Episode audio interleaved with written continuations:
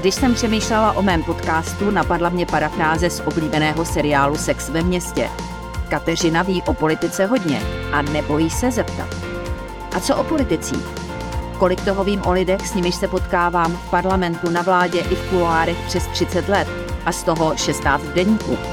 Jací jsou to lidé, jaké mají motivace, ale také zlozvyky, nebo v čem tkví jejich kouzlo pro voliče. Tento jiný pohled se vám nyní pokusím nabídnout. Na úředníky se často lidé dívají jako na ty, kteří jsou tam zbyteční, kteří tam sedí, nic nedělají, jsou nevlídní a ještě navíc ukrajují ze státního rozpočtu obrovský koláč. To vás asi jako toho nejvyššího super úředníka těšit nemůže. Jde ten obraz změnit? Je podle vás pravdivý nebo úplně milný? Já se domnívám, že je ve skrze milný protože na úřednicích stojí fungování státu a bez dobrého úřednictva nemůže žádný stát eh, fungovat. Samozřejmě nemůžeme vyloučit excesy, ke kterým může v jednotlivých případech dojít, ale celkově bych eh, viděl úřednictvo jako něco, co musíme odpečovávat a podporovat, protože to předpokládá pozitivní rozvoj státu. A pokud někdo má špatné zkušenosti, tak možná spíš by měl žehrat na stát, protože zadává možná nesmyslné úkoly, možná příliš mnoho agent, častokrát zbytečných, čili že to není vina těch výkonných úředníků, ale spíš těch politiků? Pokud má někdo nějaké negativní zkušenosti, tak jak ve, tak v celkové veřejné správě existují instituty, které právě mají sloužit k tomu, aby se ty jednotlivé detailní eh, problémy nebo negativní situace řešily.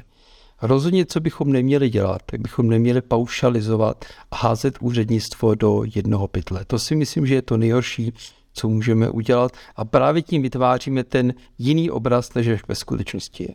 My jsme slyšeli, a to z mnoha míst, že české předsednictví v Radě Evropské unie bylo zvládnuto tak excelentně, hlavně díky tomu, jak perfektně pracovali čeští úředníci v Bruselu.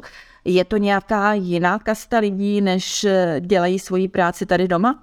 Já bych to možná, paní redaktorko, rozšířil. Byli to jednak excelentní úředníci Bruselu, ale byli to také excelentní úředníci na ministerstvech a dalších úřadech, kteří dělali ten potřebný support a, a vytvářeli materiály a také jezdili do toho Bruselu.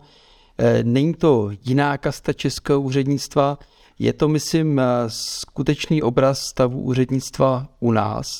Já jsem za to nejenom velmi rád a zaslouží maximální pochvalu a je moc dobře, že se můžeme o tak kvalitní úředníky, jako byli ti to opřít i do budoucna. A budeme je využívat? Je to naše, řekl bych, povinnost a je to nejenom na nás, eh, kteří utváříme státní službu, myslím tím státní tajemníky, ale je to také samozřejmě na všech ministerstvech, aby dokázali tyto úředníky Eh, využít, nabídnout jim kvalitní práci a nebo jim pomohli získat kvalitní práci v některé z evropských institucí, protože i to by měl být náš zájem posílit stav českého úřednictva v evropských institucích. V zemi, kde jsou terčem časté kritiky muži a ženy za připážkami v kancelářích a na telefonech, které nikdo nebere, není žádný med být takzvaným superúředníkem.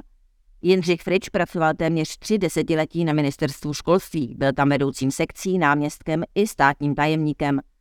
Pokud se vám hned vybaví klotové rukávy, razítka a šanony, tak to nebyl Fričův případ. Poznala jsem ho ku příkladu jako vřelého příznivce projektu Edu Změny, který chtěl ukázat, že když se spojí síly zakladatelů, ředitelů škol, místních politiků a odborníků na vzdělávání, mohou se věci pohnout. Tehdejšího státního tajemníka Friče zkrátka nenechávala klidným. Sociologická data, jež mluvila o tom, že téměř třetina českých žáků nerada chodí do školy, polovina učitelů vykazuje příznaky vyhoření, nebo že pouze 30% času věnují ředitelé tomu nejdůležitějšímu, pedagogickému vedení školy. Ve školství se začala spousta věcí vyvíjet příznivým směrem, a tak si Jindřich Frič zřejmě řekl, že je třeba přijmout další profesionální výzvu – Vyhrál výběrové řízení a loni v listopadu byl jmenován nejvyšším státním tajemníkem a zároveň náměstkem ministra vnitra. Jak vysvětluje v rozhovoru, spadají pod něj všichni státní zaměstnanci pod služebním zákonem. Těch je necelých 68 tisíc. Už jen Vysvětlit veřejnosti, že v Česku není půl milionu úředníků, je občas nadlidský výkon. A řeči o tom, kolik úřednických míst se dá zrušit škrtem pera, jsou jalové předvolební sliby.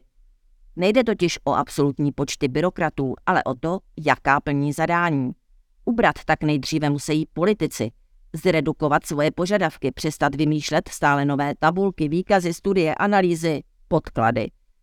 Dokud se oni nedohodnou, co stát skutečně potřebuje, aby fungoval efektivně, občané budou mít pořád pocit, že jsou zbytečně šikanováni. Určitě pomůže digitalizace, avšak nikoli finálně. Klíčem k úspěchu v této oblasti je úvaha, jak nastavit státní zprávu, aby byla k lidem střícná a požadovala po nich jen taková data, jež nutně potřebuje k zajištění chodu státu. Frič má velké plány i v tom, jak pomoci lidem, kteří chtějí nastartovat profesionální úřednickou kariéru, ať už doma nebo u evropských institucí. Velmi stojí o to, aby se mladí zájemci uplatnili a dělali České republice dobré jméno i v zahraničí. K této oblasti má blízko, neboť se už roky střídá s německým kolegou v čele Česko-německého fondu budoucnosti.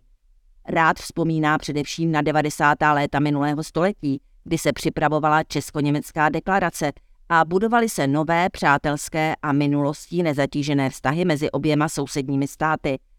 Byla to éra Hanse Dietricha Genschera, jehož považuji za velkou postavu nejenom německé diplomacie. Velmi si také vážím současného německého prezidenta Franka Waltra Steinmeiera, jenž zastával v prvním kabinetu Angely Merkelové post ministra zahraničních věcí, řekl deníku.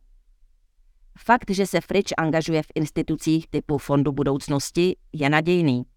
Nejde totiž o žádnou zkostnatělou instituci, ale živý organismus, který aktuálně například vyhlašuje druhý ročník programu Rok na hranici.